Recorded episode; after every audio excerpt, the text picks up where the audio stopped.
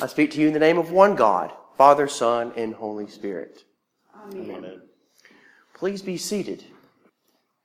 Sticks and stones can break my bones, but words can never hurt me. Whenever I said this as a little boy to a friend, or more often than not, a sibling, it was simply untrue. You see, words are very powerful. In an instant, they can both break down and build up. In an instant, they can both wound and heal. Words are the way in which we communicate with one another. Of course, they are both spoken and written. They are sung, yelled, proclaimed, hushed, taken back, and erased.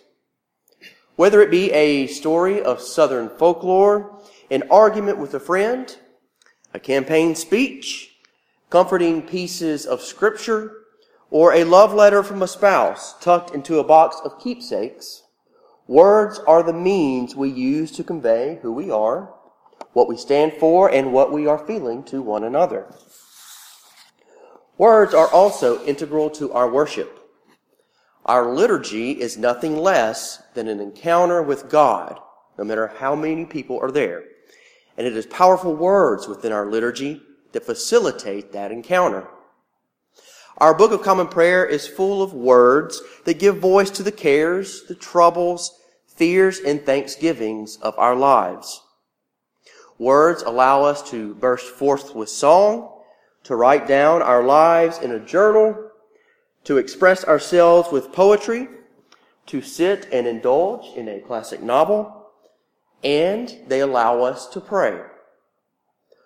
Oftentimes we hear let us pray together using the words our Lord and Savior taught us before we recite the Lord's Prayer. Or let us use together the words of the Nicene Creed to affirm the faith of the church. So yes, words are very integral to our lives and to our worship. They reveal us. If you want to understand what we believe in the Episcopal Church, just listen to what we say in our liturgy. If you want to know where someone's collegiate allegiances lie, they'll use such words as hotty toddy or hail state. What we say means something, and the words we use to say them are important. So, in today's gospel lesson that we read from John, we read powerful words unfolding the mystery of the incarnation. Our reading reveals much about the author of John and his theology. This theology has been well received by the church and is a large part of what we as Christians believe today. However, debate has ensued for many centuries between both biblical scholars and theologians over the meaning of John's words. What we read today in those first 18 verses of, verses of John's gospel is nothing less than his account of the birth narrative. Often we tend to think the account of Jesus' birth can only be found in Matthew and Luke, and that there is no account of Jesus' birth in Mark or John. But I am of the same mind as those who believe that the prologue to John's gospel we read today can easily be interpreted as the gospel's birth narrative. But however, John uses different words to tell of the birth of our Savior. John's birth narrative is not like Luke's that we read a few days ago on Christmas Eve. The words and phrases that are so inherent and unique to Luke are not in the Gospel of John, such as shepherds, angels, stable, bands of cloth, sore, afraid, manger, and heavenly host. There is no Joseph or Mary, and there's no mention of Bethlehem. What Luke narrates with tender touch, as if he is telling a story to a child sitting on his lap, John tells rather academically, as if he is talking to a lecture hall full of students. He uses words such as life, light, darkness, flesh, and he never mentions the name Jesus, but he refers to Jesus as the Word with a capital W. What John is saying is very bold, and its meaning completely turns our relationship with God upside down. As I stated earlier, words are important. They communicate what we stand for, what we think, and who we are. By calling Jesus the Word of God, John is telling us his innermost and precious thoughts about Jesus.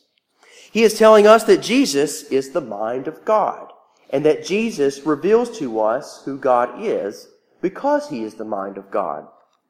Just as our words reveal to others, just as our words reveal us to others, the Word of God reveals God to us because the Word of God is the mind of God. So in case you're confused, let me say that again. The Word of God is the mind of God. Jesus, as the Word of God, is the mind of God. So therefore Jesus reveals God to us. So, when Jesus breaks bread with outcasts and forgives sinners, we know that God loves those who have rejected Him and have been rejected by society. When Jesus hangs out with tax collectors, we know that God loves and desires to be in relationship with everyone. When Jesus weeps at the grave of his dear friend Lazarus, we know that God truly understands what it means to be sad. When Jesus is crucified, we know that God truly understands the evil of this world in which we live. When Jesus cries out in agony on the cross, we know that God truly understands what it feels like to be alone and abandoned. When Jesus rose from the dead on that glorious day, we too know that God will raise us up from death as well. The Word became flesh and dwelt among us. So we have assurance that God knows us because God is one of us. We have assurance that we know God more intimately because God intimately revealed himself to us. So the Bible, if read, understood, and proclaimed correctly, is nothing less than a love story between God and us. In today's gospel lesson, the Word becoming flesh is the climax of that love story. The love of God came down at Christmas and dwelt among us. Though John deserves a job well done for his attempt at explaining the incarnation, it cannot be explained nor understood completely. Countless theologians and biblical scholars have tried to do so. They have tried to make sense of it all, but no one can comprehend the full mystery of God's decision to become one of us. I think perhaps it's better that way. I think that perhaps some things are better left to mystery. But what is not a mystery, and what we do know and are sure of, is that the incarnation is about God's deep love for us. If one word is to describe this season of Christmas, it would be love. Jesus is the love of God manifested in our lives.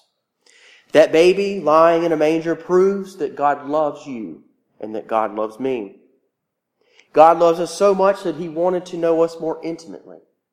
And he likewise wanted us to know him more intimately. So he came to us. God no longer desired to be far from us. It is his love for us that drew him closer to us. It is his love for us still to this day that draws him closer to us than our next breath. And this Christmas season in which we find ourselves and continue to celebrate, God has decided not to be hidden. God has decided not to be a stranger. God has decided not to be far from us. God has decided that his love for us is just too much. And so God has taken action. And the Word became flesh and dwelt among us.